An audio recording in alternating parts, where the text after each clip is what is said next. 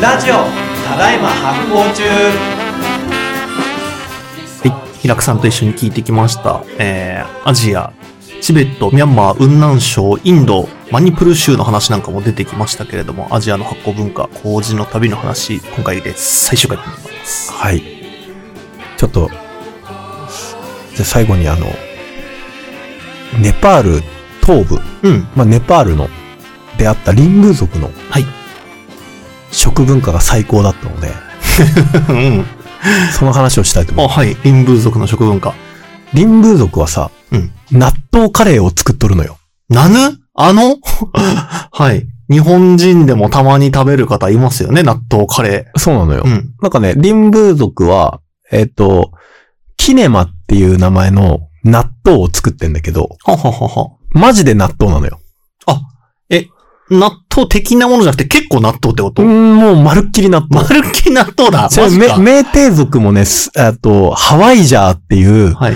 えー大豆の発酵食品を作ってんだけど、はいは全くもって納豆なのよ。へー。だから中国系の、中国ミャンマー系の納豆って、ちょっと干し納豆みたいになっててはあはあ、どっちかっていうとこう調味料っていうか、なんかこう乾かして、うん。唐辛子とかと混ぜて使うんだよね。へー あの、えっ、と、ノンフィクション作家の高野秀之さんとは、その、はいアジア納豆っていう本を出してるんだけど、うんだから結構なんか、うんと、全然違う納豆の系譜なんだけど、その、リンブー族とかメーテー族はガチ納豆で、ただの納豆な のよ。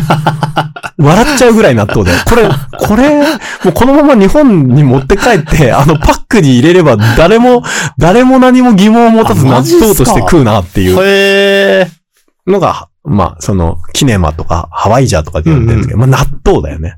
もう納豆をベースにして、えっと、カレーを作る。うんうん。納豆カレー、キネマカレーっていうのがある、はい。で、えっと、そのリンブ族の料理上手のお母さんに僕会って、一、うんうん回なんかフルコース作ってもらったんですよ、その、はいはいはい発酵フルコースを。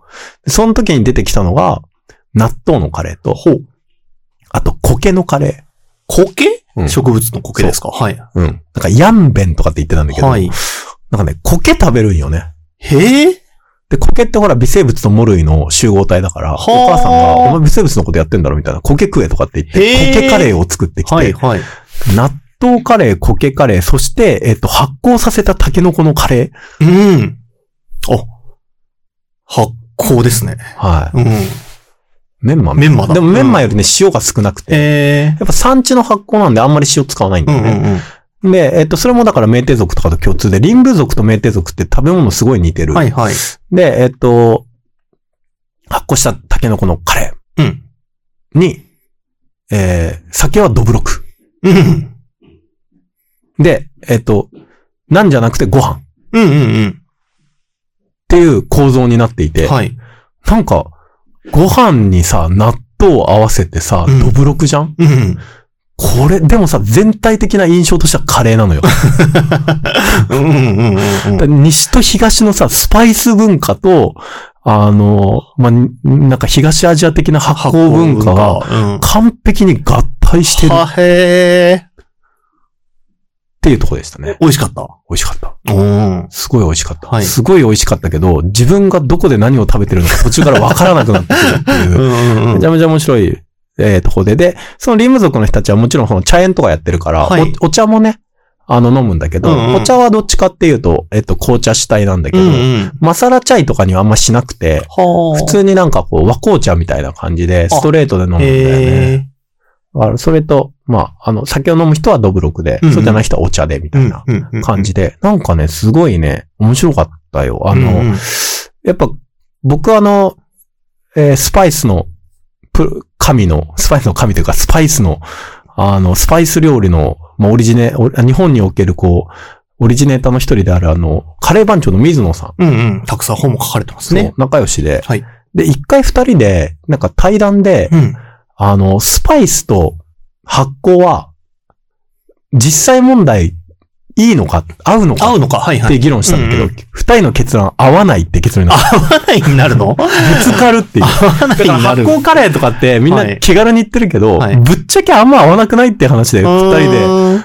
あの、落ち着いたんだよね。はいはいだからやっぱ方法論が違いすぎて、うんうん。あの、例えばお味噌と、お味噌とその強いスパイスとかってぶつかり合っちゃって、ははは。面白いけれども、うんうんまとまりはあんま良くないはは。し、あの、なんて言うんだろう。日本酒とカレーとかもあんま結構合わない。うんう。うんん。ああ、確かに。それはなんかわかるかも。から、うんえっと、やっぱり、日本的な発酵と、うんと、カレーってのは違うのではっはい。ていう話をしてたんだけど、うんその結論があった後に、そのイベントの後に、そのちょっと打ち上げみたいな感じで、うんその、水野さんと話してたら、ういん。や、でもさっきそういう風なこと言ったんだけど、うん。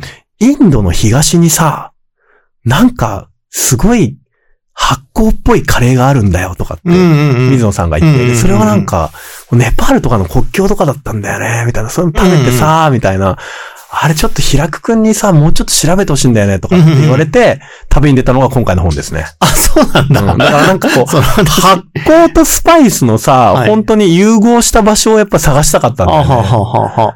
ね、そこはど、どんずばで、やっぱそのリンブー族とかメーテー族のところが、あの、完璧に、その、発酵とスパイスが融合してた。はいはいはいはい。確かにね。しかも美味しかったってなるとより説得力を増しますし、そう。融合するならそこしかないっていう地域感もなんかあんのかもな。で、コルカタまで行くともう甘酒とかなくなっちゃうはいはいかはいら、はい麹とか。だから、やっぱりコルカタよりひちょっと東、西東、東か。うんうん東のそのネパール国境とか、まあ、あの、セブンシスターズの方とか、うんうんこのあたりが、おそらくはその、発酵文化の、えー、端っこだね。はいはいはい、はい。で、そこから、えーもうちょっと行くともう完璧、あの、スパイスぶ文化になっちゃうから、うん。そこのちょうどボーダーのところに、あの、す、その両方を兼ね備えたハイブリッドな場所が。ああ。で、メーテー族手をつなげた。た。あうんの。先週話したメーテー族。はいはい。メーテー族にもすごいカレーがあって、はいはいはい。慣れ寿司カレほう。なになになれずしかりはどうなっちゃうのー。慣れ寿司カレーはね、ナリっていうね、うん。謎の魚の発酵食品があるの。はい。うん。俺謎すぎて、うん本当に僕頭バグったんだけど、あの、湖で、湖とか池で取れるうん。ちっちゃい鮎ぐらいの、ああ。血鮎ぐらいの小じゃ魚あを。淡水。魚。はい。淡水魚をう、ん。えっと、えー、煮干しにして、はい。それを、えー、亀の中にぎっしり詰めて、ほう。で、えっと、空気入らないようにして、土の中に埋めて発酵させるっていう出た。 漬物の時に言ったような。そうで、で、塩を入れないんだよね。はい。よく魚の発酵で塩入れないでいけるなと思うんだけど、まあ塩分がもしかしたら高いのかもしれない。はいはいで、煮干しにすると塩がより出てきて、塩っぽくていいのかもしれないんだけど、で、え、え、塩使わないし、米も使わないんだけど、うん味が慣れずしそっくりなの。うーん。ってことは、え、金で働いてるのは働いてる乳酸発酵してる。はいはい。結構ハード乳酸発酵して、うんうんうん本当に慣れずしみたいなうんうん。味がをしてるんだけど、それをね、1年とか発酵させると、こう、ドロッと溶けるっていうか、はあ慣はあれ寿司もドロッと溶けはていチーズみたいになるんだけど、それをね、調味料として使うんだよね。へえ。で、それをベースとして、旨味のベースとしてへー、カレーを作る、エロンバっていうカレーがあって、ははは。 エロンバ。うんなん。か、ドラゴンボールの、なんか、技の名前み たいな。 そんなのあるかな。 ドドンパみたいな。そううんあの、で、そのエロンバがす、もう慣れ寿司カレーとしか呼べないものだった。うんうんうんうんうん。すごいなんうか、スパイスとその魚の、魚もある乳乳酸発酵した魚の旨味が詰まっていて、面白かったね。こんな、慣れ寿司とカレーって合うんだって思って。でもなんかそこまで聞くとちょっと合いそうな感じも、ややしますね。そうだねうん、。乳酸発酵して、調味料っぽくなって、チーズっぽい感じも出てきて、うんで、魚の旨味もあって、を、こう、溶かす、一緒に溶かすというか、うん。だマサラにするって考えたら、美味しそうな気もしなくもない。からさ、僕今やっぱり、あの、北東インドとかあのネパールのあの、ボーダーラインのところまで行ってきたから、うんやっぱり前に水野さんと話した、あ、発確か酵にと。スパイスは合わないっていうんあう説を覆せるんじゃないかって気がする。これはリバイバル対談やった方がいいですね、じゃあ。そうですね。はい。ちょっとぜひ今度、水野さんを呼ぼう。 なるほどね、確たかだいにま。発あ、酵そ中れに。最高だ。発え、酵とちスなパイみス。にちょっと最初に日本酒とカレー合わない感じあるって納得するなって言ったんですけど、えっと、その最初の話した納豆カレーと、えー、ドブロクになると結構合ってたんですか合ってる。合ってるんだな。納豆カレーとブロクはマジでうまい。なるほどね。いや、それなんかちょっとわかるもん。考えて、想像つく。で、そのドブロクも、いわゆる日本的なドブロクっていうよりは、あはいはの、いチューチュー吸うやつ、はははは穀物をさ、なんかこう、あの、ひ、ひ冷えとか泡とかを、えっと、蒸して、そこに、えっと、米麹をかけて、固形のまま発酵させて、はいはいむにゃむにゃになるのよ、おかゆみたいな。はははで、それを竹筒の中に入れて、お湯を注いで、そうするとその、アルコール分がいい感じに薄まって、はい。なんかこう、ちょっとアルコールがある、ビールぐらい、バドライトぐらいアルコール度数がある、うん。 3%から4%ぐらいある、なんかこう、熱感、ドブロク熱感みたいな。いろんな酒が入りすぎてわからん。よくわかんないね。これ、すごい不思議な味なんだけど、はいはいそれをね、あの、ストローとか竹、竹、竹筒うんうん。竹、竹の、あ、違う違う、ストローか。はいストローで、あの、チューチューするんだけど、うん。これと、納豆カレーがすげえ合うんだよ、あ、ね。なんか合いそうなイメージ湧いてきた。 うん。で、美味慣しそうれ寿司カレーは米焼酎と合う。あ、面白い面白い。はいはいはいはい。あ、これはいい気づきですね。そうなんですよこれカレーと発酵、スパイスと発酵、手つなげるぞ、そろそろ。そうなんだようんね。いや、で、で、僕は最後さ、その、ネパールの方とかさ、メテ族のマニプル州とかで、は酒禁止じゃんはいはい。酒禁止のところで、うん毎晩酒飲みまくっ てたの。しかも戦、戦時下でさ、うん戒厳令ではいはいはさ、い夜とかもシーンと静まって、どっかでなんか、焼き討ちされてるなんか、うん火の手が見えるみたいな、極限状態の中はいはで、毎晩酒飲んでたん怖だいけですど、ね。はい。禁止されてるところで飲む酒はうまい。あ、そっか。インドって他のとこね、別に、あの、売ってはいますもんね、確そうそうか。そうみんな飲まないだけで。うんでもそこはもう、もう州自体が全部禁止してそうだるかからら。、法に触れて罰せられるんだよはいはいはい。だダメなんだけど、はいはいはいそういう場所で飲む酒は格別だね。すごいなそんな、そんな体験したことないな。うん。うんそう。やっぱ、禁酒法時代とかあるじゃん、アメリカ。うん。 あれは、みんな酒うまかっただあ、ろううなまてかいったんだ。。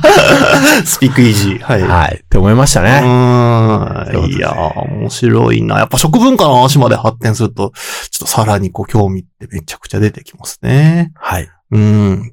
まあ、そんな話、えーアジア発行機構はまだまだ本屋さんで売り出し中でございますよね。はい。最近はよくメディアとかにもね、新聞とかにも書評で取り上げられてる時期なので、ぜひ皆さん興味持ったら読んでみてください。はい。今日言ったような慣れ寿司カレーも出てきますからね。 カレー、気になるね。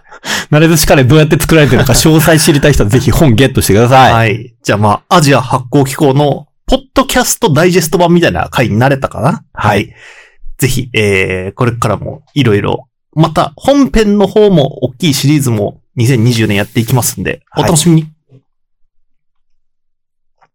リスナーの皆様、メルマガ登録をよろしくお願いします。週に2回、ゆるいコラムや、えーお得なキャンペーン情報、さらには他のポッドキャストともですね、連動したスペシャル企画など、えーめちゃくちゃ楽しくてお得な、えー情報を盛りだくさんでお届けしております。申し込みは概要欄から、えーお願いします。それでは、みんなで発行するぞこの番組は制作発行デパートメント協賛バリューブックスでお届けしております。ポッドキャストは Spotify、Apple Podcast、Amazon Music、映像は発行デパートメントの YouTube チャンネルで視聴できます。お便りは概要欄から、チャンネル登録もぜひお願いします。お願いします。